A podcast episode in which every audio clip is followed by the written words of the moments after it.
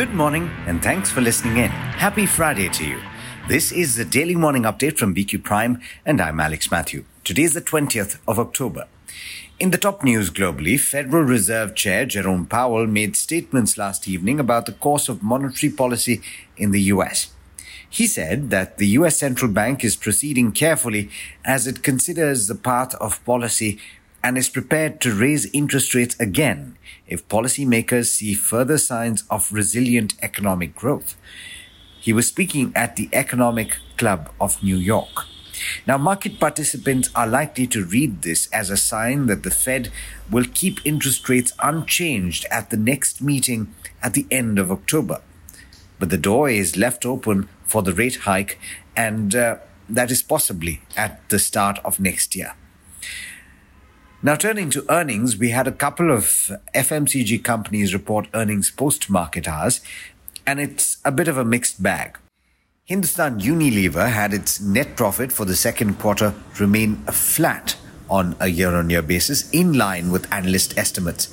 Volume growth was probably the biggest takeaway. It slowed to a six quarter low of 2% on a high base. The consolidated net profit fell about half a percent over a year earlier to 2,657 crore rupees. Revenue, meanwhile, rose as much as 3% to over 15,600 crore rupees. Now, ITC, meanwhile, has reported a rise in profit while its margin came in lower than estimated on account of sustained input cost inflation. The company's consolidated profit rose over 6% to just under 5,000 crore rupees. The quarterly revenue was dragged by agricultural and paperboard businesses. Export restrictions on rice and wheat curbed agri-business growth, while the performance of the paperboards, paper and packaging segment reflect the impact of low-priced Chinese supplies and muted demand in export markets. Now, on to regulatory news. The Securities and Exchange Board of India has issued a framework revising its borrowing requirements for companies recognized as large corporates. Besides revising the existing threshold to be recognized as a large corporate, the new framework also introduces an incentive based system for compliance as opposed to the present penalty based one. Now, according to the new rules, an entity with an outstanding lo- long-term borrowing of 1,000 crore rupees or more would be classified as a large corporate. This revises the present requirement of 100 crore rupees and more. These entities, according to the new framework, would still be expected to raise 25% of their incremental borrowings through debt securities, but rather than complying with the requirement in a financial year, they can meet that requirement over three years. Now, in other news, India has unveiled the import management system for inbound foreign shipments of laptops and tablets, among other electronic items, in a move that may help reduce the uncertainty faced by industry ever since import curbs were announced in August. The Ministry of Commerce informed yesterday that importers will now have to seek an import authorization for customs clearance, which will be issued in the end to end online format. Now, turning to international markets, US stocks ended lower, with the three benchmark indices dropping between 0.75 to 1%. And the three early rises in the Asia Pacific region have also started with cuts. Do remember, though, that the Indian equity markets stayed relatively resilient, with the benchmarks dropping about a third of a percent in the face of global selling in yesterday's session. So, what's on the cards at the end of the week? Niraj is joining in to tell you just that. Morning, Niraj. Over to you. Good morning, Alex. Well, Fed speak did precious little to stop the yields from reaching uh, or nudging the 5% mark, if you will.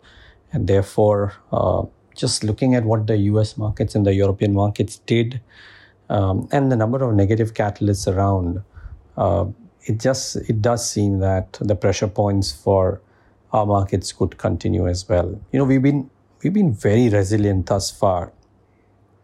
The only question is with Brent at 93, yields at 5%, global markets looking wobbly, uh, for how long can this resilience continue? May it last, but it seems uh, slightly difficult for us to assume that that is how it will be. Nevertheless, predicting the markets has become a bit of a mug's game, so I'm not going to attempt to do that. And, and largely, I avoid doing that.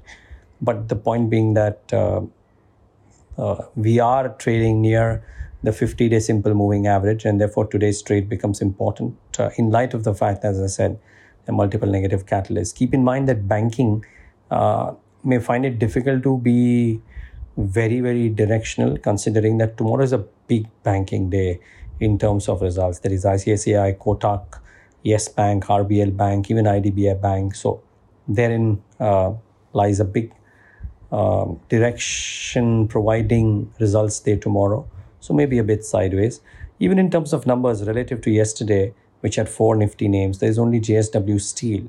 And then some other important numbers like JSW Energy or Paytm or 197. Uh, there is Laurus Labs. Uh, there is Century Textiles but not as big a day as the one that we've seen yesterday. Uh, so therefore, bottom up action. Um, ITC, the numbers were okay, but top line beat was offset by a soft margin performance. I would reckon that the dividend yield continues to provide downside support, and that's what key brokerages have said as well. So maybe it starts off flattish, maybe marginally higher. So that's to be watched out for. No such luck for HUL, though I must say, a pretty flattish performance. Uh, I didn't think that the commentary was that great either. So let's wait and watch what that one does. United Breweries had some issues in the quarter. I just looking at the comparables, while revenue numbers were okay, operationally the margins took a bit of a hit, PAT down 20%.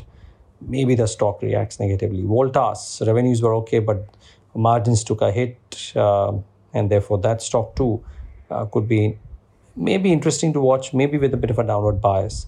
I would reckon the same true hold, holds true for Tata Communication, wherein the revenue numbers were flattish and EBIT and margin performance looked very wobbly as a result of which the PAT was down 42% sequentially. So may have a bit of a corrective move. Um, what uh, did okay? Well, Tata Coffee, I'll start off with that. Revenues were down 3%, but margin performance exceptional and the reported PAT looks down 56% because of an exceptional gain of 136 crores in the previous quarter last year, which is the comparable quarter. Else, the profit number two could have looked much better. Uh, similarly, Sagar Cements, mixed numbers, if you will, revenues up 23%, but the margin improved quite dramatically. However, still in the net loss, even though the net loss is reduced considerably. Some strong numbers include Havells, revenue growth of 6%, operating margins expand nearly 160 odd basis points, PAT up 33%. Watch out for that. Watch out for Jindal Stainless. Well, revenues were up 12%, margins improved some 400, 500 basis points, and PAT was up 120% as a result. Or Cyient with a 5% revenue growth, EBIT margin expansion, or EBIT margin staying constant, but the PAT up 8.5% or Hatsun Agro because of the margin expansion, PAT up about 82%. Lastly, watch out for Zomato, the block deal, uh, not at too much of a discount, uh, so watch out for that one. And watch out for um, two pharma companies, Indoco and Natco, because of the US FDA inspections and the observations thereof. With this, it's back to you. Thanks, Niraj. And as always, thank you all for listening in. This is Alex Mathews signing off. Have a great Friday and an even better weekend.